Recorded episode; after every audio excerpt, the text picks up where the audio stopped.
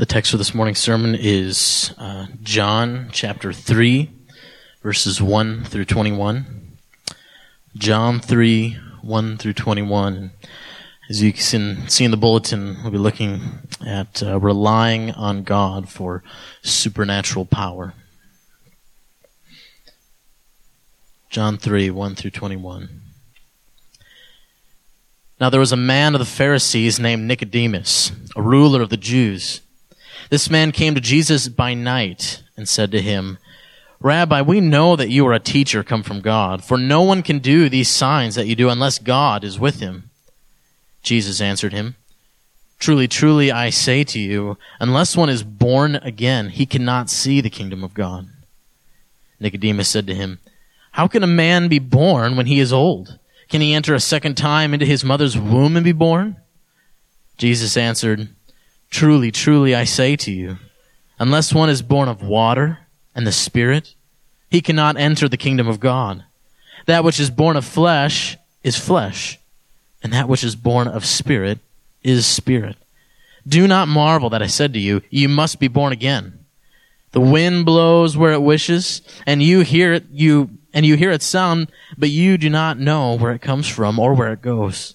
So it is with everyone who is born of the Spirit. Nicodemus said to him, How can these things be? Jesus answered him, Are you the teacher of Israel, and yet you do not understand these things? Truly, truly, I say to you, we speak of what we know and bear witness to what we have seen, but you do not receive our testimony. If I have told you earthly things and you do not believe, how can you believe if I tell you heavenly things? No one has ascended into heaven except he who descended from heaven, the Son of Man. And as Moses lifted up the serpent in the wilderness, so must the Son of Man be lifted up, that whoever believes in him may have eternal life.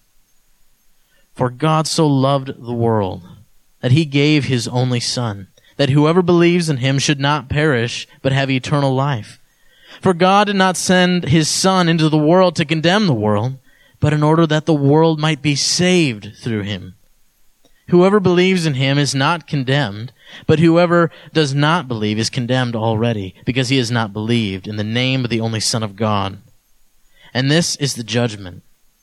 The light has come into the world, and the people loved the darkness rather than the light, because their deeds were evil.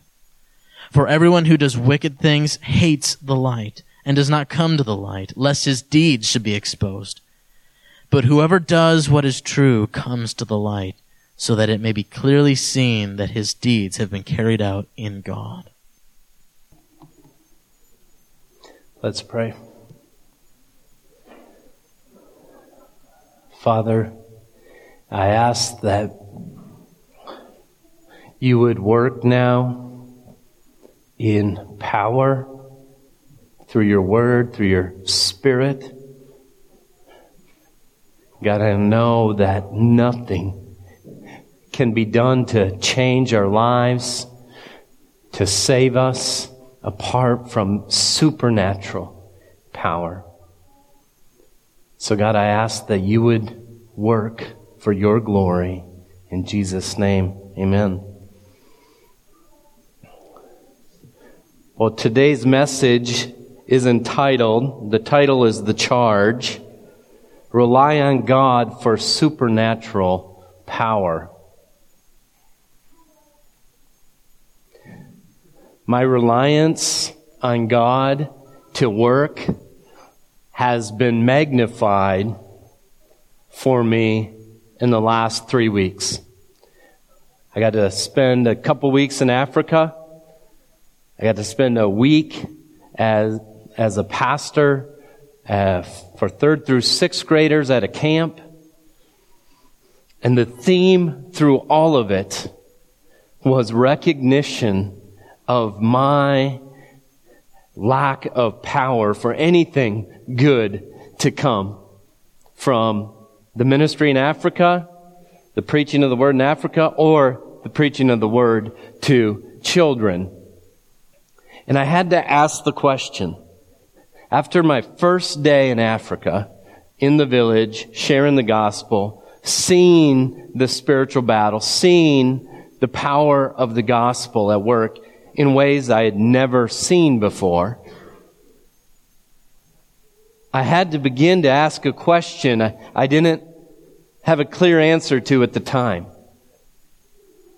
Why does God seem more powerful in Africa than America? Why have I been a Christian for so long? And if you asked me what I learned after the first day in the village, I would have said something as silly as, I know God is real and the Holy Spirit is powerful. And I know Satan's real. And anyone would say, well, yeah, you've been a pastor for 11 years. So what's my problem? See, this is the question going through my mind is why? Why the magnification of my inability to do anything and the need for God to work and see Him work and then be amazed. Why? What's wrong with me? See, that's what I've been chewing on. It would about kill me not to share what I've been seeing in God's Word and God's been showing me about my inability in God's sufficiency. So that's my prayer that that gets translated to some degree by the work of the Spirit. If you look in your notes, behind each point are different scriptures. Uh, that's basically where I'm going to be turning throughout this message. So if you want to keep up in your Bible, uh, that'll give you a guideline. And I want you not just to listen to me, but to see it in the scripture and to ask yourself, do I, do I believe these things? So why did I see the Spirit's power in such an obviously strong way? Well, one of the answers I got was in 2 Corinthians 1 verses 8 through 9. In this text, Paul says something that was just enlightening for me to see. 2 Corinthians 1, verses 8 through 9. He wants this church to be aware of affliction that he's experienced. Not for some selfish looking for pity, but look at the reason.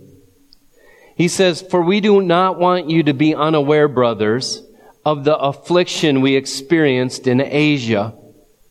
For we were so utterly burdened beyond our strength that we despaired of life itself. Indeed, we felt that we had received the sentence of death. Here's the reason why. But that was to make us rely not on ourselves, but on God who raises the dead.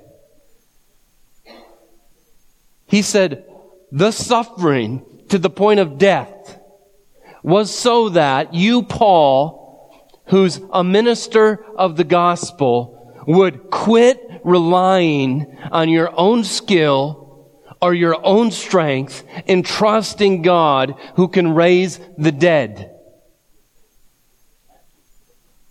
I didn't think I was going to die, but I was challenged beyond my skill level. I did not know the language of where I was. I had never shared the gospel with a Muslim.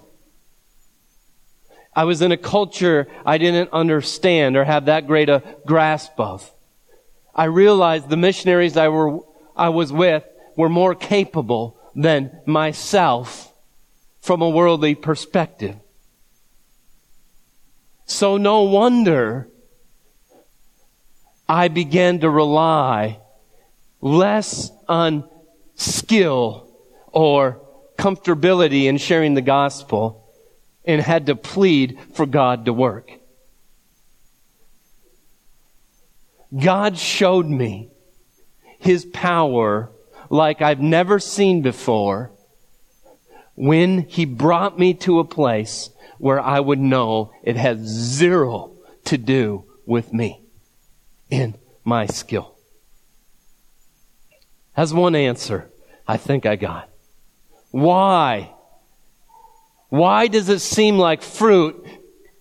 Because it, it couldn't have come from you.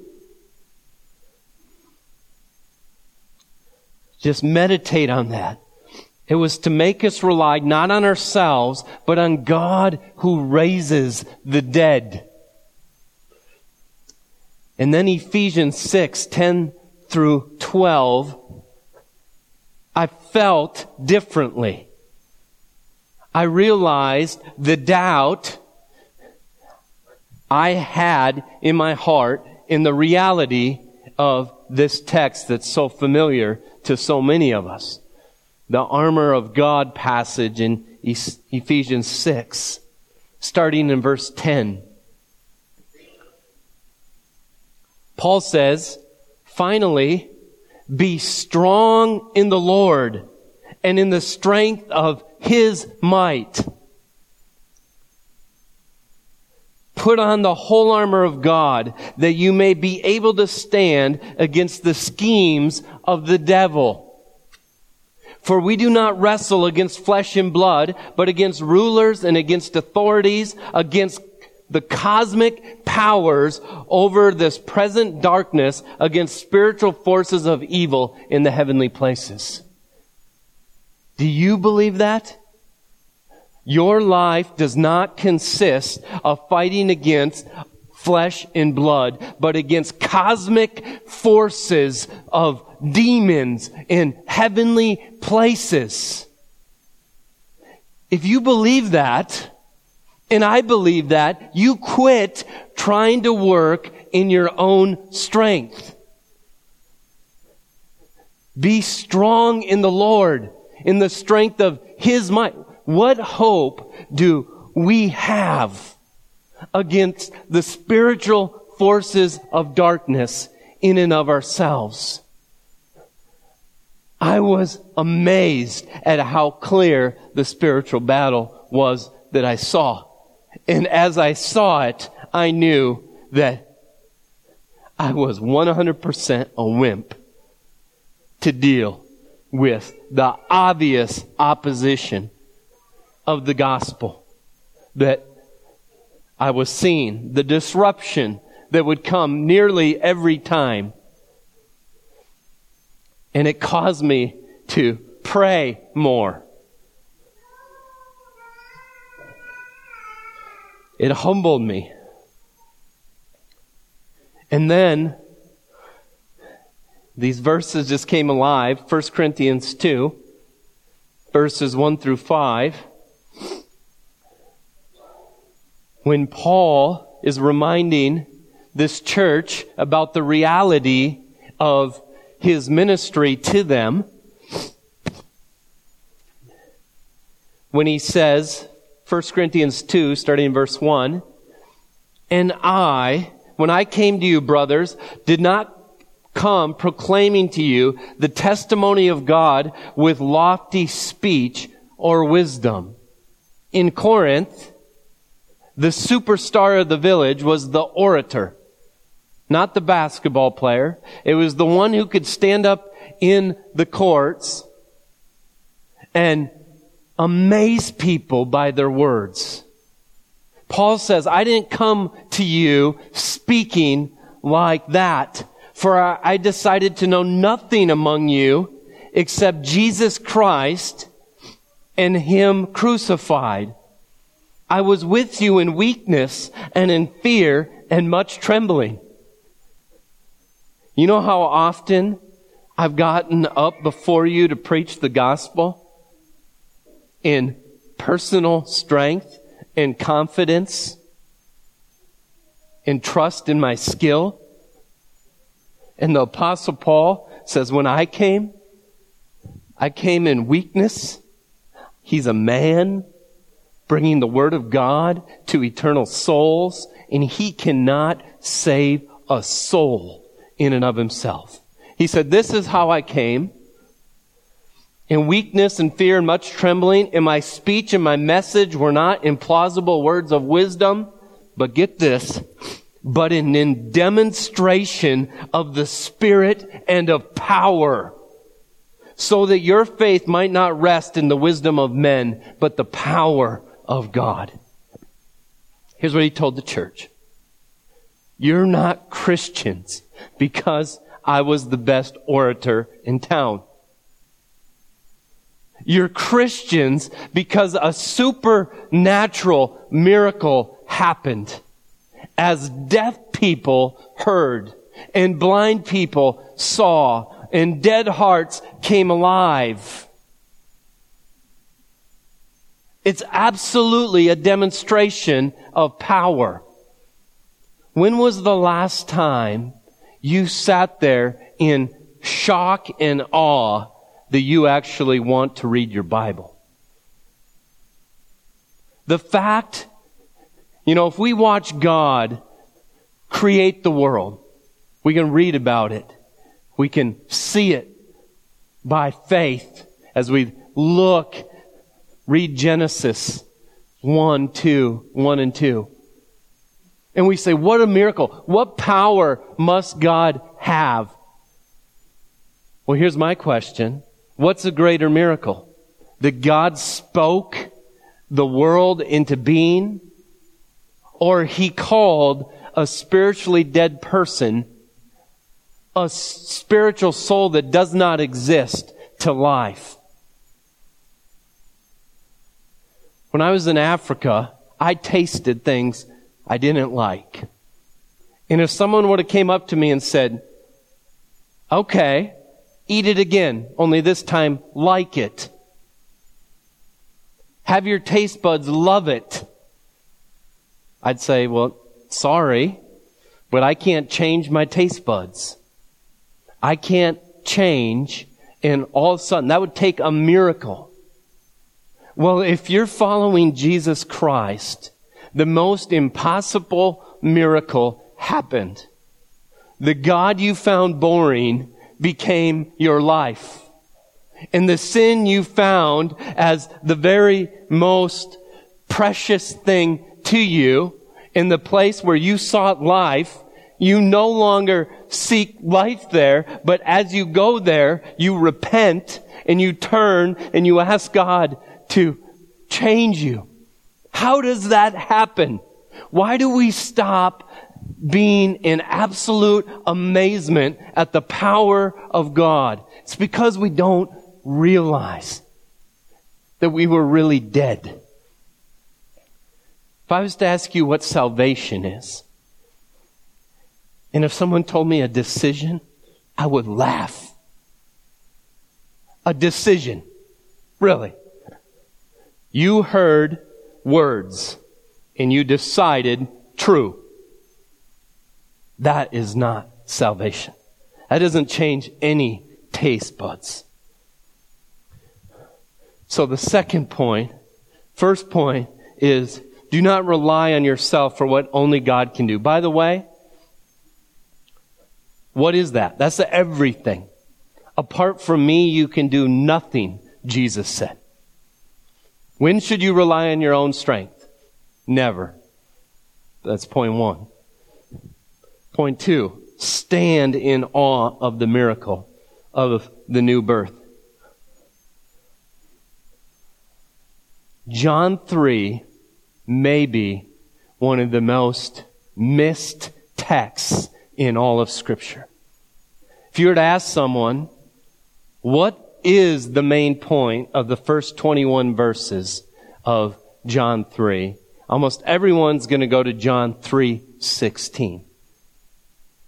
But I just want to quickly read through this text with you and ask the question, what is the point?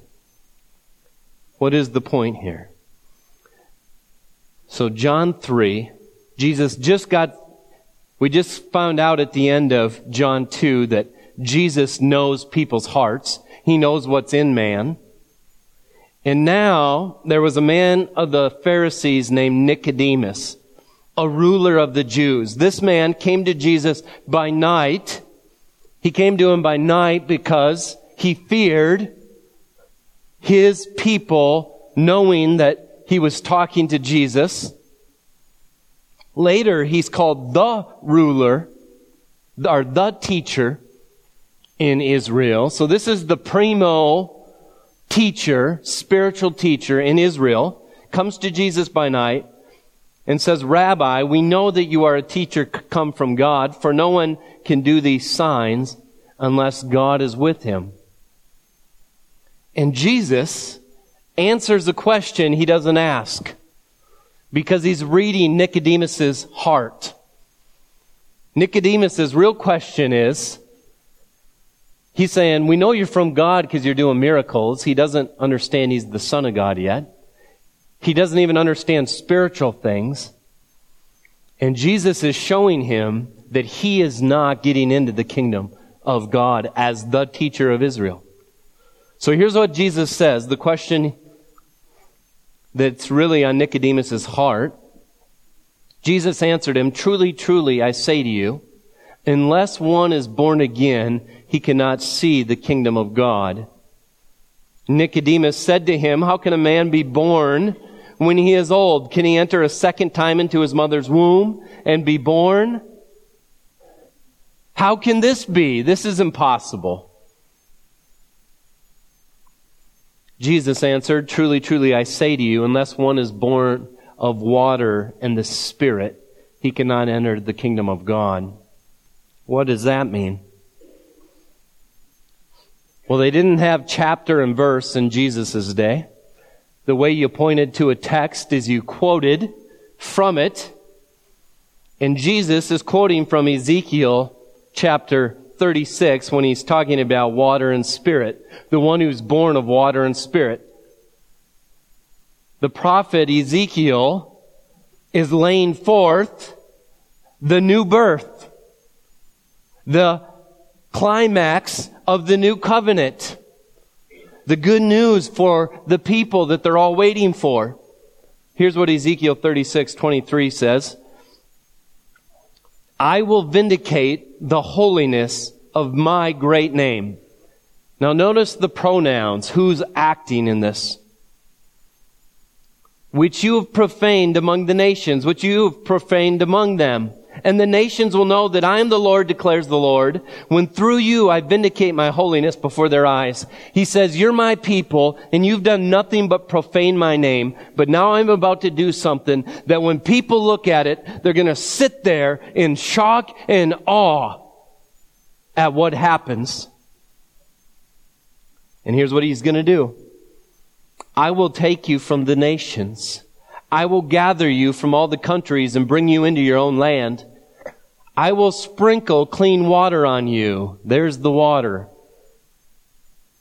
And you shall be clean from all your uncleanliness and from all your idols. I will cleanse you. I will give you a new heart and a new spirit I'll put within you. There's the spirit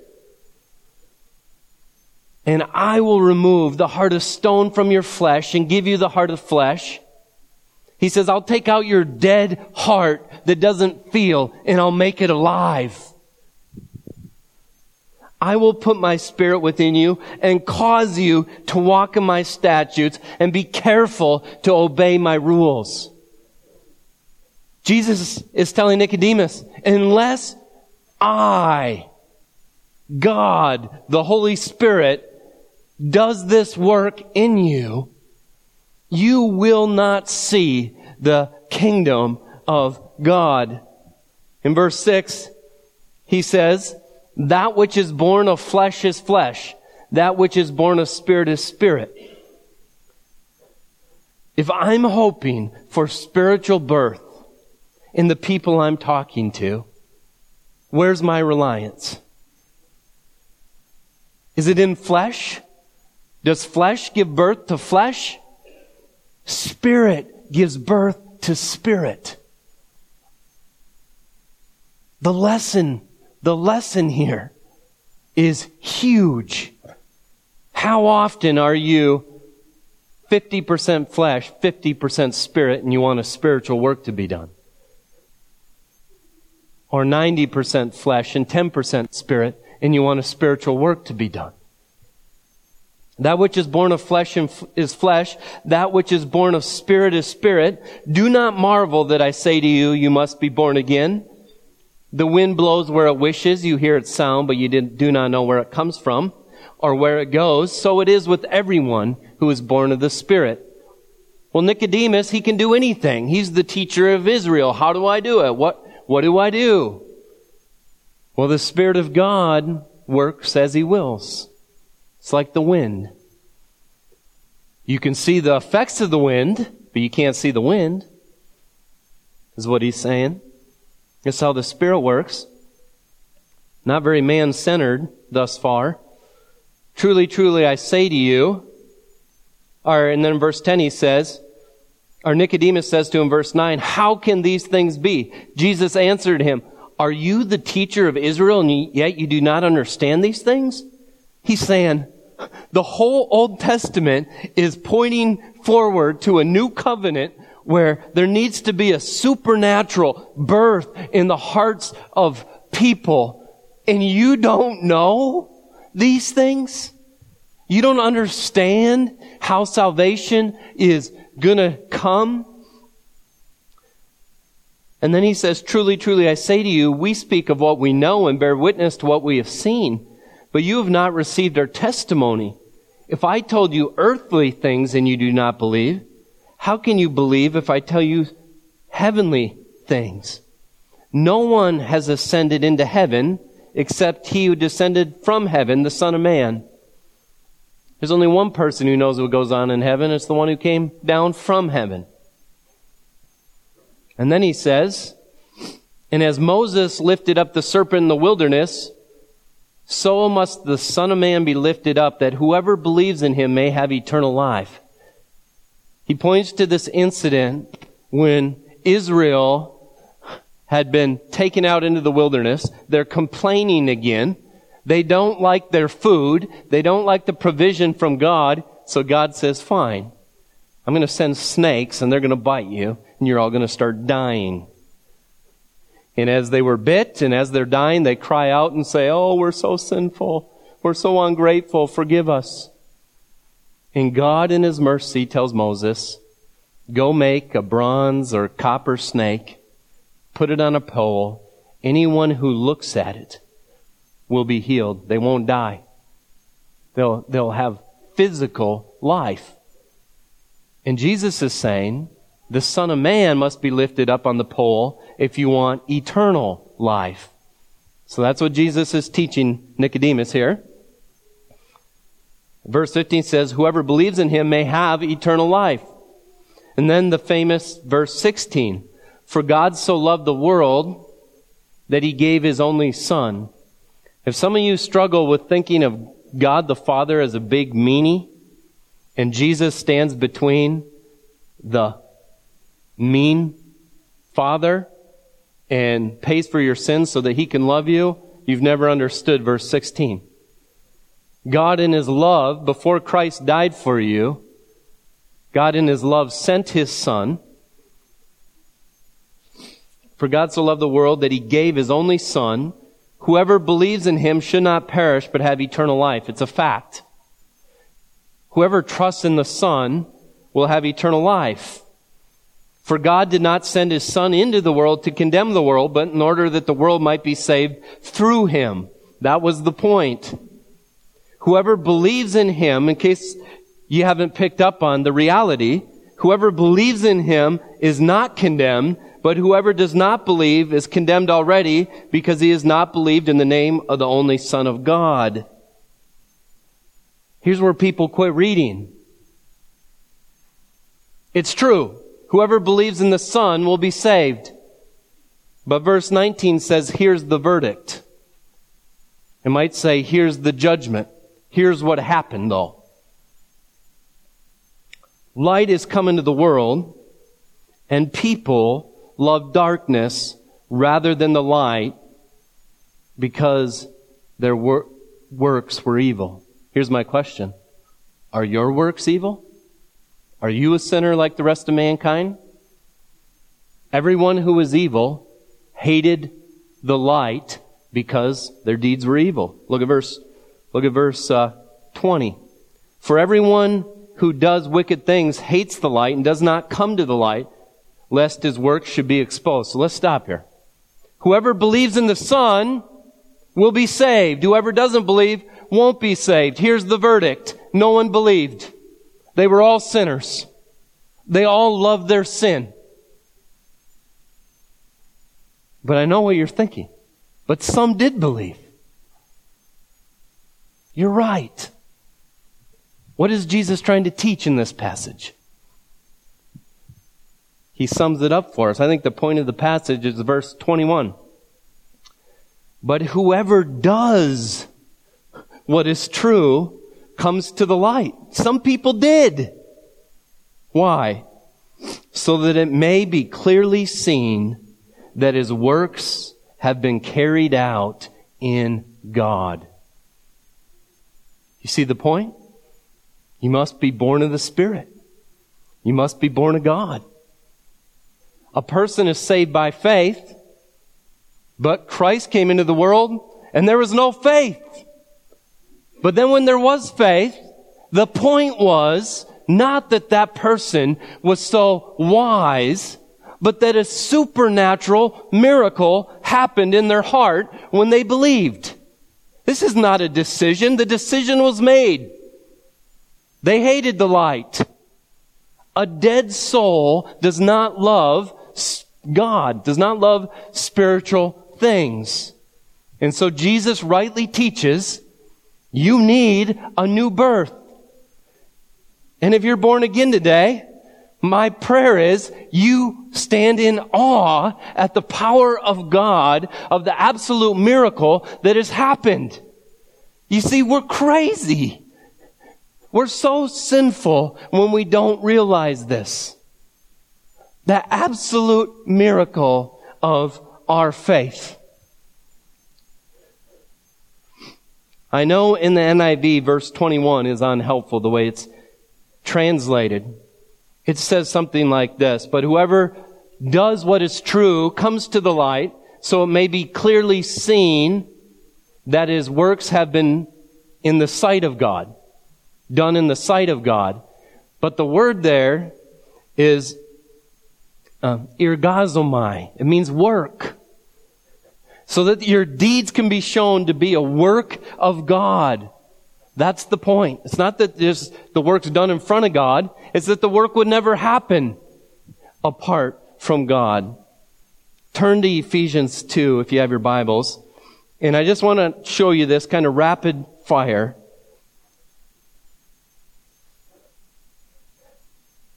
I just saw this with more reality by the grace of God. These are passages you're probably familiar with, but just stand in awe with me. Ephesians 2, starting in verse 1. And you were dead in your trespasses and sins, in which you once walked, following the course of this world, following the prince of the power of the air, the spirit that is now at work in the sons of disobedience, among whom we all once lived in the passions of our flesh, carrying out the desires of the body and the mind, and were by nature children of wrath. Here's what he's saying. You were a person who, whatever the world system was doing, you were going along with. Whatever Satan was leading you to, you were going along with. Whatever the desire of your heart was, if it was lust, if it was evil, if it was greed, you went after. He sums it up by saying you were all by nature children of wrath. You're not a sinner because you sin. You sin because you're a sinner. That's who you are. It's the only thing that can happen. We're spiritually dead. But then, look at verse 4. But God, being rich in mercy, because of the great love with which he loved us, even when we were dead in our trespasses, made us alive. Stand in awe resurrection, spiritual resurrection, made us alive with Christ. By grace you've been saved and raised us up with Him and seated us with Him in the heavenly places in Christ Jesus. Not only were you made alive, but you're brought into the family of God and Jesus' inheritance is your inheritance and you will be right there in the family of the Godhead. So that in the coming ages, here's eternity, he might show the immeasurable riches of his grace and kindness for us in Christ Jesus. It's never going to end. Every day, more riches, more grace in all eternity is going to be poured on your head and you're going to know you're 100% undeserving and you're going to sing to the praise of his glorious grace. Because you were dead. You didn't become smart and get saved and make a decision. God worked supernaturally. Paul says, I came, it was spirit and power. It wasn't wisdom of this age and just understanding. It's miraculous. And then verse 8, for by grace you've been saved through faith, and this is not your own doing, it's a gift of God. Now let's talk about this for a sec. For by grace, grace is in the feminine in the Greek. For by grace, that, that's feminine, you have been saved through faith, which is in the feminine. And then it says, and this, the question is, what's this? The grace or the faith? This is in the neuter tense, which means it grabs the whole statement. I mean, this clears the bell in the Greek. It grabs the whole statement before. And this, both the grace and the faith, is a gift of God. Our, and this is not your own doing. The, the grace, the faith, it is a gift of God, not as a result of works, so that no one may boast.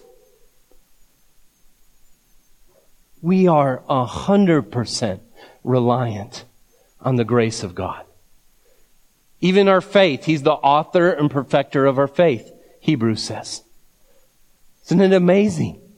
When we were dead, He made us alive.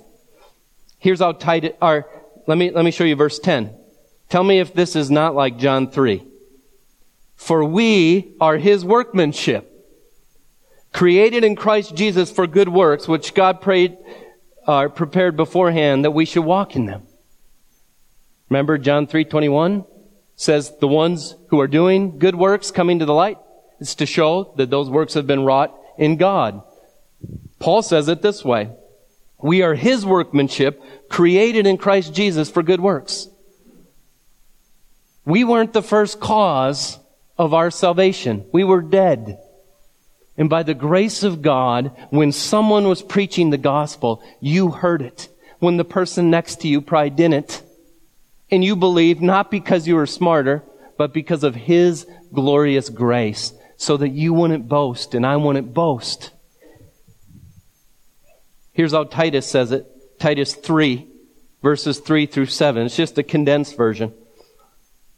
For we ourselves were once foolish, disobedient, led astray, slaves to various passions and pleasures. It's another way to say slaves to sin.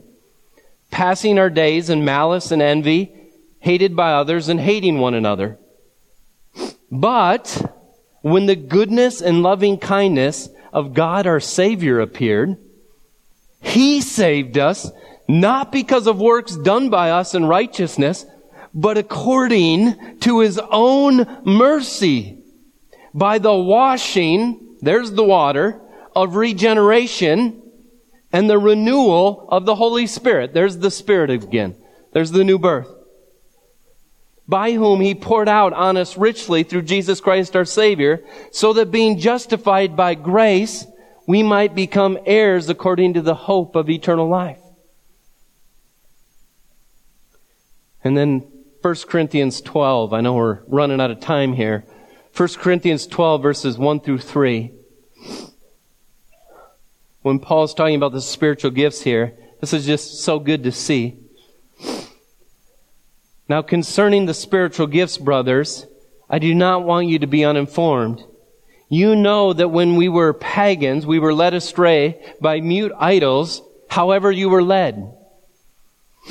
Therefore, I want you to understand that no one speaking in the Spirit of God ever says Jesus is a curse, and no one can say Jesus is Lord except in the Holy Spirit. What's he teaching here? It's not that a person can't say Jesus is Lord, the, the words. A person can't say that and believe it apart from the Holy Spirit. Just another way of saying, if you confess with your mouth and believe in your heart that Jesus Christ is Lord, you will be saved. Paul's saying here, if you make that confession, a supernatural miracle happen. Only by the Spirit of God does a dead heart say that. So I just re-reminded. What's, God's called me to ministry. He's called you to ministry. Why do we ever hope in the flesh when the only thing that can solve a dead person's problem is the one who can resurrect the dead? Point three. Remember the supernatural nature of your life in your job as an ambassador. Be in awe of your new birth. Recognize if you're saved, if your taste buds have been. I'm gonna, I'm gonna give this illustration even though I probably don't have time. What happens when a person gets saved? The best illustration I've ever heard is one Charles Spurgeon gave, and I know I've said it here before. If you were in a banquet hall and you had a whole bunch of nice plates of food up here, and you had buckets of slop up here, and you turned pigs loose, what would the pigs go after? Spurgeon said they would go after the slop. That's what pigs eat. But Spurgeon said, what if in a miracle a pig would turn into a human being? What, hap- what would happen if in a moment, when that head is in the slop bucket, you became a person? All of a sudden, you would taste this awful taste and you'd begin to throw up what you were eating. And you would look around and you would feel shame that your head was in the slop bucket. He says this is what it's like when a person gets saved and you recognize where you've been so you go sit down and you start eating human food. A few weeks go by. All of a sudden, the slop buckets are clanking. The pigs start going crazy. And the person says, I used to love this. I used to live for the slop bucket. Walks over, kneels down in the slop bucket, begins to eat, starts to vomit up again. Why am I here again? I don't like this anymore. My taste buds don't like this. You're not perfect as a Christian. But when you go to the slop bucket, your taste buds have been changed. You know that there's life in Christ and there's not life in your sin anymore. Has that happened? The last point, remember the supernatural nature of your life and your job as ambassadors. Look at 2 Corinthians 5:16. 2 Corinthians 5:16. From now on, therefore, he just said, you're going to think I'm out of my mind, and I am from a human perspective, but the love of Christ is controlling me. He said, I'm not crazy. Christ is controlling me, and the world thinks Jesus is crazy. From now on, therefore, he says, regard no one according to the flesh. He's talking to Christians. You don't view people like the flesh anymore. Even though we once regarded Christ according to the flesh, we regard him thus no longer. Therefore, if anyone is in Christ, he is a new creation. The old has passed away. Behold, the new has come. All this is from God, who through us are who through Christ reconciled us to himself and gave us the ministry of reconciliation. So let's just stop here for a second. Don't regard people according to the flesh, Christian. They're new creations. It is real. You, a person can be unrecognizable on the inside. And the satanic lie that Satan tells Christians is things like this. Well, I'm German, so I'm going to be cold hearted and unloving. I'm a redhead, so I'm just going to tell you how it is. My family's been this way. I've, we can make up a thousand satanic lies about why we are the way we are. Jesus Christ can change you so that you're unrecognizable. The most harsh, rude person can become the most docile, compassionate, loving person. And I know you want to talk to me about personality charts and everything else, but Jesus Christ is your goal. And if you don't look like Jesus Christ, then your personality needs to change. And the Holy Spirit can change it in Christ. It's not, it's not just a nice saying. The old is gone, the new has come. God really does change people. And then he gives them the ministry of reconciliation. You see that? Therefore, we are ambassadors for Christ, God making his appeal through us. Here's your job as a Christian. You're to speak on God's behalf. Good news. You're not in the flesh anymore. God's gonna speak through you. The power is gonna come from Him. The mission God's called you to, to be ambassadors, to speak on God's behalf, to tell people they can be reconciled to God, isn't based off your skill or your power. There's no one here who is not equipped, who's a Christian, to be an ambassador for Jesus Christ. That's the point. And what's our message? For our sake, he made him to be sin who knew no sin, so that in him we might become the righteousness of God. We can tell people. Jesus died to take your sinful life. When he died on the cross, he paid for your sins, and his life you could never live is given to you. You can be gifted the righteousness of God in Christ. We have the best news in the world to tell people you can be reconciled to God. You might not, they might not admit it. They're afraid to death of dying. Everyone you know is. Eternity's in their heart, and you know, and God's called you to tell. And He's gifted you with the Spirit. The final text 2 Corinthians 3, 1 through 6. Let me just read this to you. Paul, talking to the Corinthian church, is saying, Are we beginning to commend ourselves again? Or do we need, as some do, letters of recommendation to you or from you? Oh, so you need us to bring some letters so you will listen to us, he's saying? You yourselves are our letter of recommendation, written on our hearts to be known and read by all. And you show that you are a letter from Christ delivered by us, written not in ink, but with the Spirit of the living God, not on tablets of stone, but on tablets of human hearts. Such is the confidence that we have through Christ towards you and God. He says, here's our letter. Your changed life. It's impossible. We preached, your lives changed. That's, that's our commendation. The Spirit worked in power. But then he says this, verse 5, not that we are sufficient in ourselves to claim anything as coming from us. He says, don't get me wrong. Don't think we're saying it's about us, that we claim anything comes from us.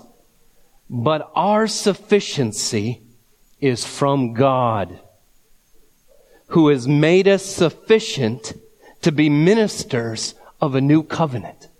Paul says, I'm nothing, but God in the power of His Spirit has made me sufficient in this ministry of the new covenant to tell people they can be born again. Not of the letter, but of the Spirit, for the letter kills, but the Spirit gives life. The only reason why I can tell you go share your faith is because I know you're insufficient, but I know God's sufficient. That's why God will use you when you don't think He can. I think that's why God used me in ways that was so obvious to me. He had to humble me first, remind me that all sufficiency is from God. I don't know what hardships you're going through. I don't know where you're at in your life right now. But I know this. Maybe it's there to make you quit relying on yourself and rely 100% in the God that you need. Application. Four things. Be courageous in your Christian life because the Spirit's with you. Two, meditate on God's power in your weakness. You tell Him every morning, I'm weak and I need you. Third, pray. See, we'll pray more if we need a spiritual work to be done. We, we won't just go do, we'll pray.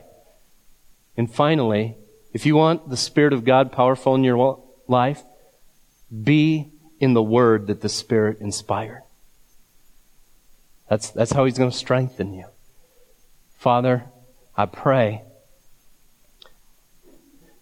that faith was strengthened this morning. I pray that hearts grasp the sufficiency of who you are in your power and how the fact that we're even Christians had nothing to do with us birthing ourselves, flesh birthing flesh. But when we confess Christ, yes, we need to believe to be saved, but to recognize that even our belief needed grace behind it. Lord, I pray that you would show yourself powerful in America, in Aberdeen, in our lives, as we are humbled and our hope is in you. I pray this in Jesus' name. Amen.